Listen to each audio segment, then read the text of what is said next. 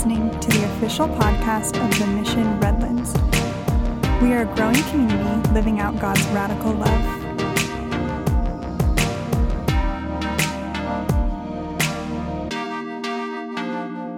So, we're going to be continuing this week this study we've been doing on sort of understanding God's will because we have a tendency as human beings, and particularly even as followers of God, to think that God has this like secret plan, secret way of letting us know about these big things that exist in our life, these big questions that we have who should we marry? Should I be in a relationship with this person? Should I take this job? Should I leave this job? Should I move to this area? Should I buy this house? All these big questions that weigh on us. And, you know, sometimes we pick up our Bible and we're like looking between the pages, trying to find the secret answer to what we're looking for. And what we've been doing in this series is say, hey, there's some, some real things that God does point us to in His Word that are going to give you direction as you face those big circumstances in life. And, um, this week, we're going to be specifically looking at this idea of holiness in understanding God's will. And I have to say before I start, if you ever want something that makes you recognize how broken and messed up uh, you really are as an individual, I certainly felt it this week, is do a little bit of a study of the word holiness in Scripture because you uh, have to be cognizant of the fact that you don't measure up uh, to understanding um, who God is you know, thinking about this question of understanding God's will, I remember I worked at this uh, Christian college and I was working in college admissions, which is where new students that are interested in the college sort of enter through that process. And I remember so many times I'd be, I'd do a tour, I'd be sitting down meeting with a student at the end of that tour, and they would say, Oh, I don't even know if it's, you know, God's will if I come here to college. I'd be like, dude, you haven't applied yet? You're asking the wrong question. How do you know if we're even going to accept you? You know, apply, get accepted, make sure you can afford it. Then you can be asking yourself about the question of whether it's God's will or not for you to go here. But I think that's a very, you know, uh, very uh, uh, typical that we tend to have these big questions about whether something is God's will or not. So I want to sort of step back and sort of understand something. So the moment that we are saved, and let me just explain what that means so, uh, God has made us as human beings to be in relationship with Him. In the, the sinful parts of who we are, the bad parts of who we are, the fact that we have a sin nature and we're incapable of avoiding doing bad things, um, that prevents us from being in a relationship with God. God is perfect, He's holy, He can't have sin in His presence. So the only way that our relationship with God can be restored is if God does something that pays the consequence, that covers the cost of these bad things that we do, the sin that we have. And God did that through the gift of Christ. He sent his son to earth. Jesus lived a sinless, perfect life. And at the end of his life, as he hung on the cross, all of the sins of the world, from all of history in the past, the sins that are going on now, the sins that will take place in the future, were all poured out on him on that cross, and He paid the price for those sins. And when we accept what He has done, when we say, God, I want my relationship with you to be restored through what Christ has done, the fact that Christ has paid the price, I recognize that. When we do that, our relationship with God is restored. And at the moment that that happens, God puts His Holy Spirit inside us. And the, that role of that Holy Spirit is to make us more and more like Jesus and the big fancy theological term for that is called sanctification. So God puts His Holy Spirit inside us that we would be sanctified, that we'd become more and more like Christ. And this is a process that lasts a lifetime. It doesn't happen right away. Um, that uh, that Holy Spirit works in us, and we become more. And the goal is that we become more and more like Him. So when you start to think about that, there's a little bit of a tendency, especially if you're like me and you're sort of a hard worker and I, you know, I, I'll work hard at whatever this is. This is what the goal is and I'm going to do it. There's a little bit of a tendency for it. Well, if my, if I have to be, you know, holy or I have to be becoming more and more like Jesus, I'm just going to try harder and that's going to happen, right? And it, reminds me a little bit um, of, uh, the last time that I spoke, I shared this story about what motivates us to do that. And I shared the fact that when my wife and I were first married, it was the early 90s, and we were both going to be working outside the home. And so, you know, we have this sort of a amazing conversation together that we were going to split our household chores 50 50. This was going to be revolutionary idea. Those of you that are younger wouldn't get this, but you know, there was a time men didn't used to do any work in the house. Um, and so, you know, we had this idea that we are going to do it. And I remember those first few years of marriage, I was so fixated on whether my wife was doing the 50% that she said she was going to do.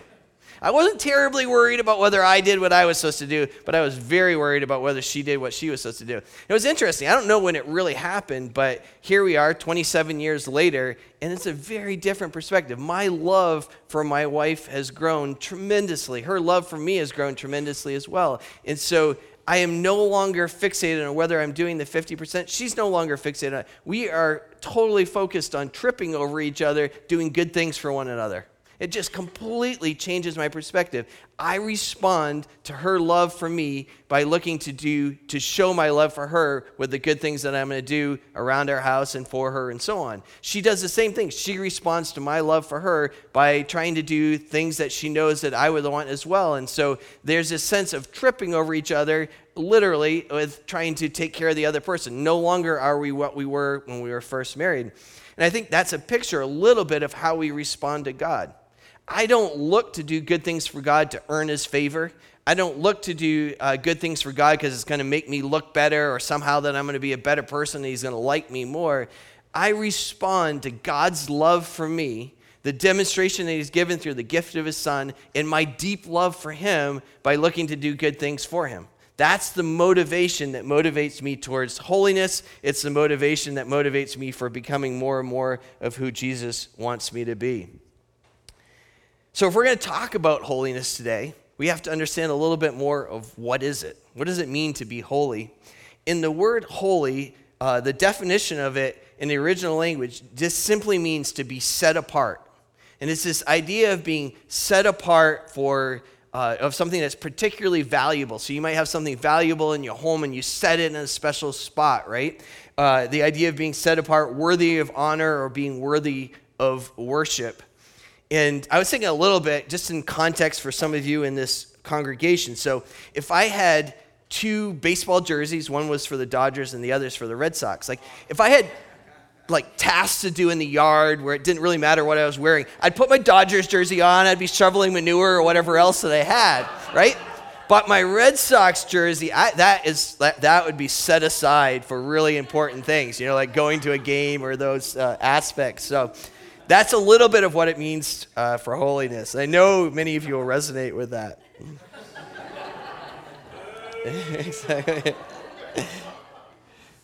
Actually, this year is a bad year to be a Red Sox fan and a very good year to be a Dodgers fan. I have to admit. So, um, so we're going to turn in our Bibles and just understand a little bit of what God has to say on this topic. We're going to be looking at 1 Peter chapter 1, and uh, we're going to read through verses 13 through 22.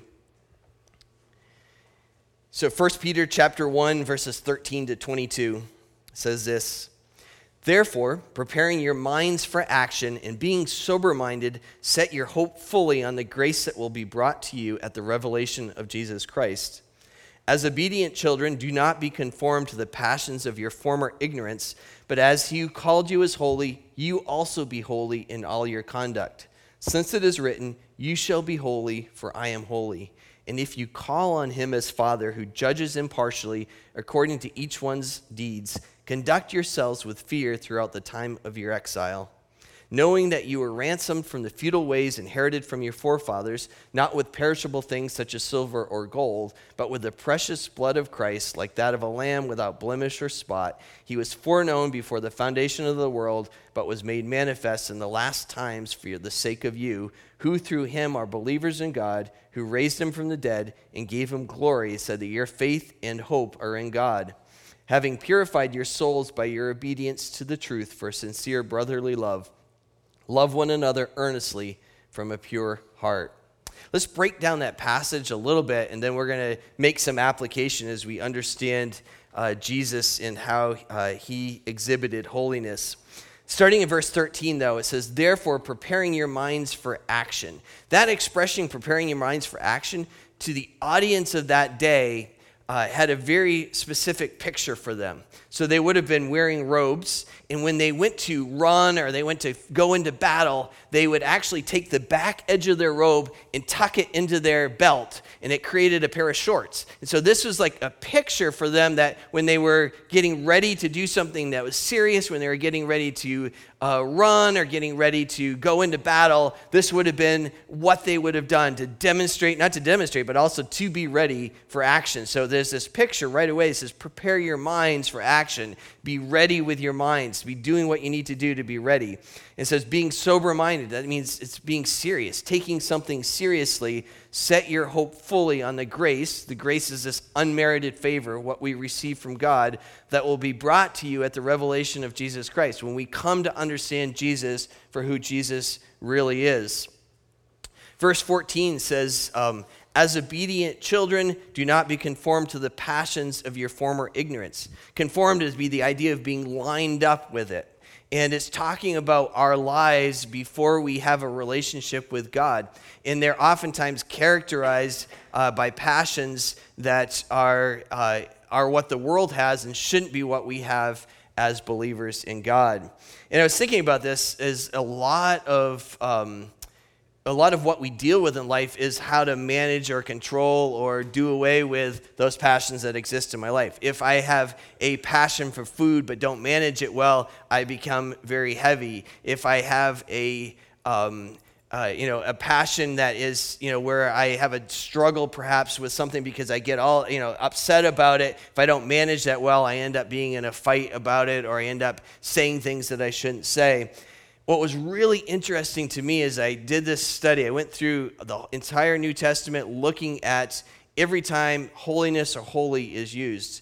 In, in the majority of cases, it specifically was challenging us to uh, step away from sexual misconduct. And that's a challenge in the world we live in today. We live in an oversexed society uh, everything that you you know see in terms of movies, TV, listen to in terms of music that's dominant in our culture today um, really takes us in a very different direction from God's expectation. Just to be really clear, in Scripture, God's expectation is that sexual activity be limited to within the confines of marriage. And that's God's standard. And it's over and over again in Scripture. And I know it runs counter to what we see and hear in our culture today. And that's a challenge for us as Christians to live in a countercultural uh, kind of way. Um, verse 15, it says, But as he who called you is holy, you also be holy in all your conduct. This is establishing Jesus Christ as our model for holiness. It says, As he is holy, we are to be holy as well. And we're going to come back to that because understanding that is going to help us unpack what it really means uh, to be holy and to be becoming more and more like Christ. Uh, verse 16, he quotes from the Old Testament You shall be holy, for I am holy, quoting what God said to the people of Israel. And then verse 17, you have, and if you call on him as Father, who judges impartially according to each one's deeds, conduct yourselves with fear throughout the time of your exile. I love that. Call on him as Father. It's this reminder of our position as adopted children of God. Uh, this verse is written then to believers, and it talks about him judging us. You know, what does that mean? It's not to determine if we're going to spend eternity with him. It's not to determine if we're, you know, good so that we deserve more of his love. That's not what it's referring to at all. I, I really believe it's looking at this idea of, of determining what are motives, what's motivating us to do good works.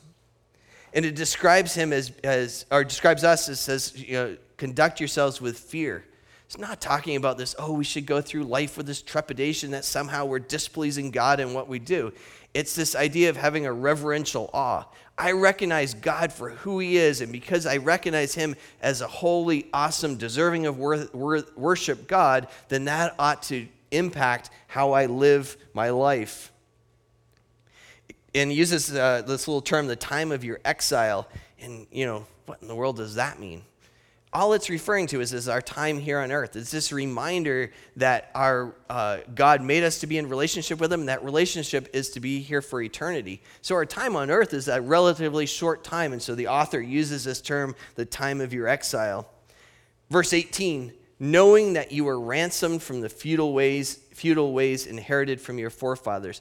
I love that word ransomed, right? When you think about a story of, of somebody that's kidnapped or taken captive, and somebody comes along, somebody else comes along and says, I'm going to pay the ransom that would allow this person to be freed. That's exactly what God does with us. Scripture says that we were slaves to our sin. We were caught in our sins. There was nothing that we could do to get out of that situation that we were in. We were uh, captives in that situation. And God comes along and he pays the ransom in order for us to be freed. He, he gives his son, and that gift of his son is that ransom that allowed us to be free from that, that slavery to sin that we had and be brought into relationship with him. And you see that in verse 19, the source of it, it says, But the precious blood of Christ. That's the price, that's the ransom that was paid on our behalf. And then he says, like that of a lamb without blemish or spot. And again, Peter's writing to a Jewish audience. For them, they understood what this picture was. God's requirement in the Old Testament was that the uh, Jewish, the children of Israel, the Jewish individuals, were required to offer a lamb as a sacrifice. And in that process, God said, I will use that blood of the lamb to be the basis for the forgiveness of sins in your life. And, um, but he's describing here is the fact that Jesus Christ becomes that ultimate Lamb of God. And uh, it's ultimate Lamb of God because he only needed to be sacrificed once, and it was a once and for all sacrifice on our behalf. Whereas for the Israelite people, every single year or even more, they offered a lamb uh, that was without blemish, without spot. That meant that it was a perfect lamb, and that's the real picture of Christ as the ultimate perfect Lamb of God who was sacrificed once and for all on our behalf. Jumping down to verses 20 and 21, it says, He was foreknown before the foundation of the world, but was made manifest in the last times for the sake of you, who through him are believers in God, who raised him from the dead and gave him glory, so that your faith and hope are in God. So, Christ's purpose in coming to earth was to bring us to repentance, to a relationship with God. And God raised him from the dead. So after he died on the cross, God raised him from the dead as a demonstration of his victory, of God's victory over sin and uh, its consequence, namely death. And so when that when that verse 21 finishes with that expression, your faith and hope are in God, it's, it's a faith that's a reasonable faith based on what God has already done in the past and it's an expectant hope. And hope is what keeps us alive in the midst of a broken, fallen world, the difficult situations that we deal with. So, what this is saying is that what God has done for Christ, uh, that through God, what God has done for Christ, we can have faith and hope ourselves. Our future is secured. And then I love how this section finishes in verse 22 because it really reminds me so much of what Jason shared last week. And what was shared last week was this idea that a big way that we know the will of God for us is that we follow his two basic commandments. Love God, love the Lord your God with all your heart, soul, mind, and strength, and then love your neighbor as yourself. Our love for God is exhibited through our love for our, our neighbors, our love for uh, those that are around us. And verse 22 is a great reminder of that. Having purified your souls by your obedience to the truth for a sincere brotherly love, love one another earnestly from a pure heart. So just a great reminder of God's expectations for us. So now that we've looked at that passage, let's go back and ask the question if we are to be like Christ, if the whole process of sanctification, of becoming more and more like Jesus, is that our lives become marked by becoming more characteristic of who he is, then how do I how do I do that? What does that mean? What is what is Christ like um, in terms of this whole area of holiness? And I want to draw out just four aspects of being like Jesus that we can see that we should be mimicking or living out in our own lives as we seek to be holy as He is holy. So, first of all, Jesus Christ was set apart from self, He had a life marked by humility. We see this in Philippians chapter 2, verses 1 through 10. And in that passage, it describes the fact that it says Jesus did not count equality with God something, this is when he's in heaven, before he comes to earth, he did not count equality with God something to be grasped or held onto, right? Something that I'm going to stay in this position. But it says instead, he emptied himself, he gave up parts of who he was in order to come to live here on earth. And in doing that, he takes on the body of a human being. He becomes a human being. So he experiences the same things we experience. He's hungry. He's thirsty. He experiences human emotions. He becomes tired. So all of these things he didn't experience where he was before, he empties himself, gives that up, becomes a human being. And then more than anything else, he puts himself into this broken, messed up, fallen world. Here he is, the sinless God of the universe, and he has to be surrounded by us in our pettiness, in our brokenness, the things that we do that are wrong, sinful, and so on. And yet, God is, eh, Christ was willing to do that because he um, was set apart from self. He, his holiness uh, was marked by, his life was marked by a kind of humility that was a demonstration uh, of, of one of the aspects of what it meant to be holy. And I was thinking about that for us as well. How often in our lives we are so unwilling to be set apart from self. We are consumed with self. Uh, the messages of our culture continue to cement that in our minds. It's about you. You know, do you, live you, be you, you know, uh, and be the best version of you, which is probably maybe the highest aspiration that we can have. But what God's model for us is that we are not consumed by our own pride and the pride of who we are, but that our lives are marked uh, by humility. And part of that is just recognizing that we're broken, messed up individuals desperately in need of a Savior, and that's the only way that our relationship with God uh, can be what it's designed to be. So, the first aspect of being like Jesus is being set apart from self and having a life marked by humility. Secondly, um, Jesus Christ was set apart to serve and had a life marked by service to others.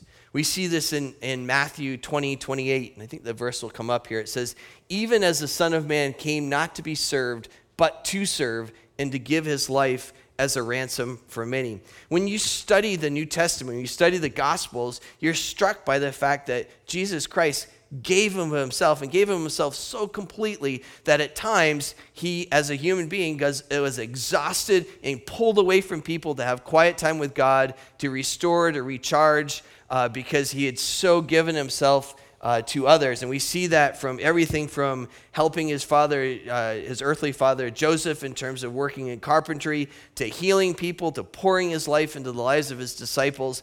Over and over again, we see Christ's life as being set apart to serve, and that he was, his life was marked by this service to others. And again, you know, think about our lives you know, the hours that we spend with uh, video games or in front of the TV or uh, consumed by self in some other kind of way. Um, and we, got, we have to be challenged by this model that Christ gives. How do I live this out? How do I seek to be, to serve others? And, and, and um, how, do I, how do I seek to be like Christ and have my life be set apart to serve?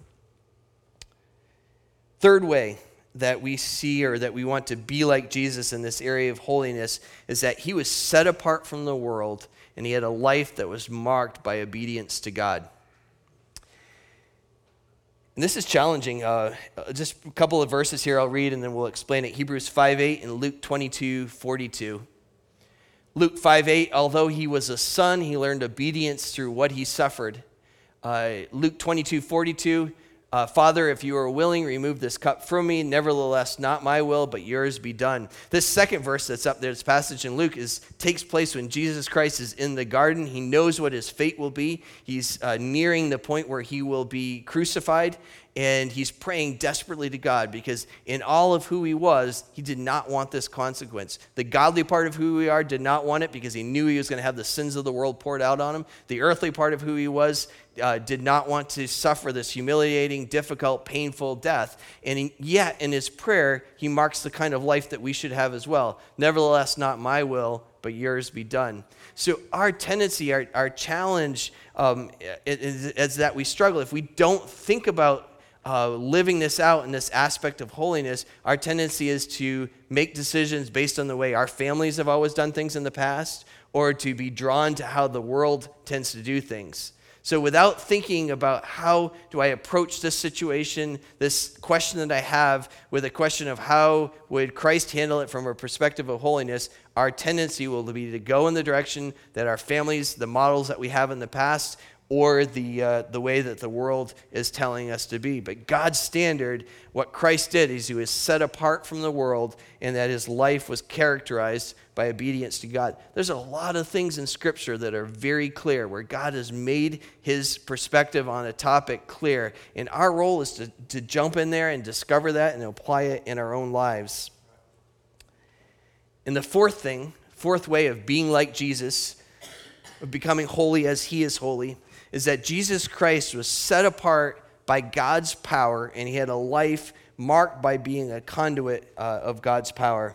Just four, four verses that I wanted to look at in this area. Um, one's in John chapter 10, uh, verses 38 and 39. It says, If I am not doing the works of my Father, then do not believe me. But if I do them, even though you do not believe in me, believe the works that you may know and understand.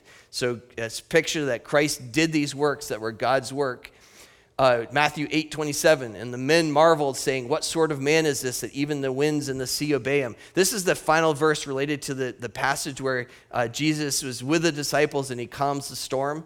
And uh, there's this incredible storm on the Sea of Galilee, and they thought they were going to die. Jesus, they wake Jesus, Jesus calms the storm. This is their comment about it. What sort of man is this that even the winds and the sea obey him?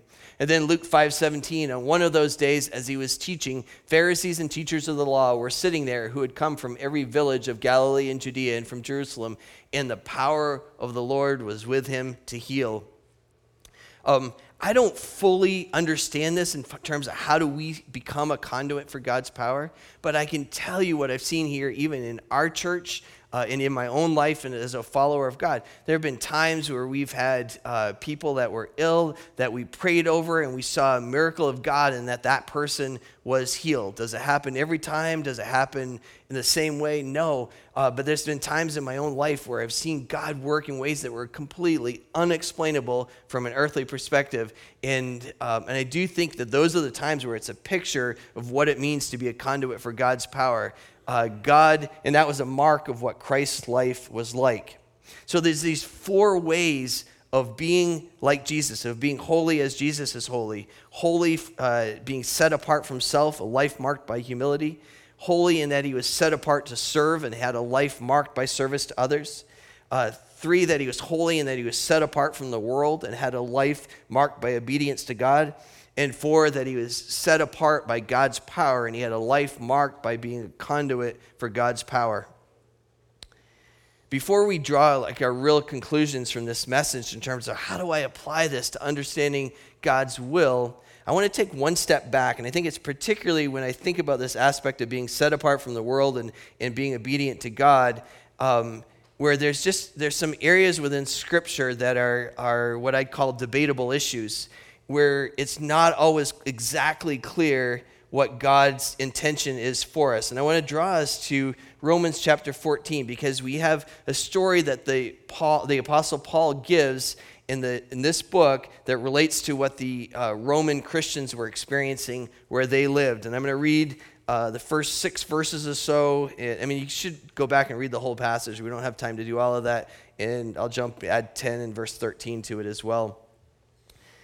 Um, As for the one who is weak in faith, welcome him, but do not quarrel over opinions. One person believes he may eat anything, while the weak person eats only vegetables. Some of you are out there like, oh, this is great. I knew that vegetarianism and veganism were wrong. Give me more bacon. You know, this is your perspective right now. We're going to get to what this really means, though.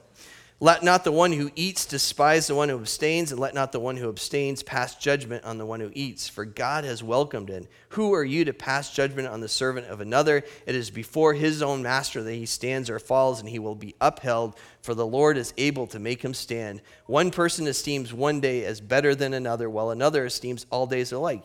Each one should be fully convinced in his own mind. The one who observes the day observes it in honor of the Lord. The one who eats, eats in honor of the Lord, since he gives thanks to God, while the one who abstains, abstains in the honor of the Lord and gives thanks to God. Jumping down to verse 10, why do you pass judgment on your brothers, or why do you despise your brother? For we will all stand before the judgment seat of God. Jumping down to verse 13, therefore let us not pass judgment on one another any longer, but rather decide never to put a stumbling block or hindrance in the way of a brother. So this is this is an amazing passage of scripture and it's one that has made a huge difference in my life. So when we think about holiness, there's certain things that are in the Bible that are really clear that God has made clear in his word and those are the things that it's very easy to say hey this is what god's expectations are in terms of holiness and then there's some other things that aren't really clear and we're going to look at four principles that come from this passage first let's try to understand what paul was was doing in this passage so in that roman time period if you went to the market if you went to stater brothers uh, in rome there wasn't Stater Brothers in Rome. But if you went to the market and you were going to buy meat, you did not know where that meat was coming from. And uh, some of the meat that was available in that market had actually been used in worship of idols. So it would have been sacrificed to an idol because the idol wasn't real, nothing really happened to it, so they'd take it and they would sell it in the marketplace. And so uh, what would happen is that for some Christians, there was a great deal of conviction about this issue. I would never want to eat meat that's been sacrificed to an idol. So their response to it was, hey, I'm going to abstain from eating meats altogether because I don't want to be in a position where I've done something that goes against my convictions. And for other Christians, they were looking at it and say, hey, it's on sale. It's a buck 99 a pound. I'm going to buy it anyway and bless it, and God's going to be good with it. No, but seriously, they would, they would not have that same kind of conviction, and they felt it was okay for them to take that meat, bless it, and eat it, and it was not a problem. Or in verse 5, you have this uh, other picture one person esteems one day as better than another. We know from our world, especially living in this area, there are some Christians that believe very strongly that Saturday is the day that you should be worshiping the Lord. Or some other Christians that believe that on Sunday, the only things you should do are to go to church, worship God, and be in fellowship with other Christians. Uh, you should never watch football games, uh, and so on. So these are some strong positions that are held that are not really clear in Scripture, but there, is, there are people who feel very strongly about those kinds of things. So I want to point to you, point out four principles that I think are really uh, important as we seek to apply this in areas that are what I'd call debatable issues. One is that we seek God's direction, right? We can see that in that passage. And so often, I think, um, as Christians, we can tend to think we want freedom on this topic because uh, I haven't ever really listened or read or thought about what God has to say about that area. Well, that's not what it's talking about all of us need to consider what God, how God may be convicting us on a particular issue. So we seek God's personal direction in those kinds of things. And, it, and one or the other is not the right answer. It's the right answer for you because that's what God leads you uh, to have a conviction about. So the second point is that we live up to that conviction and we do it with grace and humility. That's what God is calling you to do. If He is said to you, hey, I really want you to not be, you know, watching the NFL on Sundays because I want you to be focused on me, then that's true for you, but it may not be true for somebody else. But you need to live true to what that area of conviction is. Three, um, don't judge others. Oh, what's our tendency? Is our tendency is when somebody else does not share that same conviction that we have, they're wrong and I'm right, and that's a problem. And that's our tendency as we judge others and we don't recognize the fact that God has either given them freedom in that area or given them conviction in that area. And whatever He's done, that's between them and God. And our role as believers is to honor it. And then finishes the fourth point that I would make, and this related to what was in verse 13, and it goes on and really talks about it throughout the rest of the passage. It talks about not being a stumbling block to others. So, um, somebody, what it means to be a stumbling block is that I, uh, you know, if I have somebody that is uh, feels very strongly that God wants them to be a vegan or a vegetarian, I don't invite them over for a bacon fest. Okay, it, it's this idea that I don't celebrate my freedom in such a way that puts them in a position where they're either drawn to sin or drawn towards, uh, you know, feeling uh, poorly about something wrong about you and where you're at. And I would really challenge you on this uh, that you particularly think about what you do in your social media world. because your social media world is being read and viewed by people who think very differently about some debatable topics. And what you post there can be a stumbling block to somebody else. And I just would really challenge you with these four points. Uh, seek God's personal direction, live up to that conviction with grace and humility, don't judge others, and don't be a stumbling block to others. And it will go a long ways towards allowing God to work in your life in terms of areas of holiness. So, finally, so we started out, we had this what's God's secret you know, direction for my life in terms of understanding His will. I, you know, who am I supposed to marry? Am I supposed to be in this relationship? Should I take this job? Should I move to the city? Should I buy this house? All of these kinds of questions. How in the world, what's this connection between holiness and understanding God's will? I think there's two things that I'd want you to gain from this. One is that where God is clear, you need to be clear. So, where God has made it clear what the standard of holiness is, then you better be doing what He's called you to do in that situation. So, there's going to be certain relationships that you may be in that you know you should not be in because there's no way for there to be holiness in that relationship. Or there may be certain jobs that you're called to do there aren't necessarily a lot of these, but there may be certain jobs that you're called to do where you know that taking that job is not going to be a place where holiness is going to be possible. And uh, so there, that when God's word is clear, you need to be clear. And secondly, and this is a little harder to understand, but this I think is the real meat of, of this whole sermon series. When our lives become more and more of what God wants us to be, more and more like Christ, we are more and more likely to be doing His will. Our lives get in line with who He is, and the decisions that we make line up with what His will is for our life. That's not easy, right? It's much easier to take your Bible and flip and try to find in between the pages the special message to you that says, marry this person, take this job, buy this house, do this thing. And, and it just doesn't work that way. This is a much tougher road to go, but this is what God is calling us to do, is to let His Holy Spirit uh, convict us, work through us, and be, help us become more and more of who He wants us to be. Let's close in prayer. God, as I prepared this message, even, Lord, I just was so struck by the fact that I have so far to go to become who you want me to be, to become like Christ. And Lord, it's so convicting of me. And I know there's people here in this audience who feel the same way. And Lord, we are grateful to you that you treat us with grace uh, we don't deserve what you've done for us. Uh, there's nothing, there's no need to be ashamed because at the, ultimately it's not who we are that makes a difference. It's what you've done that makes the real difference in us, Lord. And we, we begin by just desiring that relationship with you. And if there's people here today that haven't done that yet, Lord, I just would ask that today would be the day where they'd recognize the fact that you've made a way for them to have a relationship with you that will give them peace and direction in their life, Lord. And I just would ask that this, today would be the beginning for them.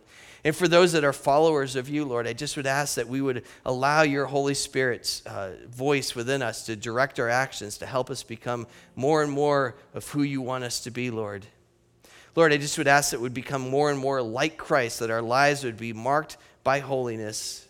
Lord, that would be set apart from ourselves, that would be, have a life marked by humility, Lord, that we would be um, set apart to, to serve others, Lord, that we would not be so focused on, on our own selves and serving ourselves. And Lord, that we'd be set apart and that we'd be obedient to you and how we live our life. And Lord, that we would be set apart in ways that our lives become a conduit for your power. God, I just would ask that you'd help us to see that this becomes the way, a way for your will to become clear in our lives as we more and more line up with who you want us to be.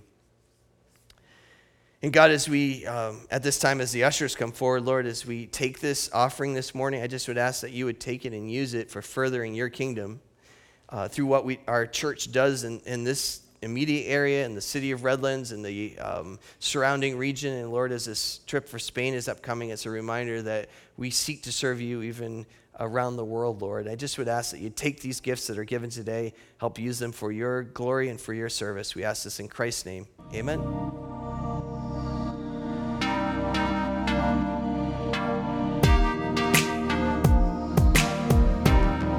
You are listening to the official podcast of The Mission Redlands. For more information, visit us at themissionredlands.com.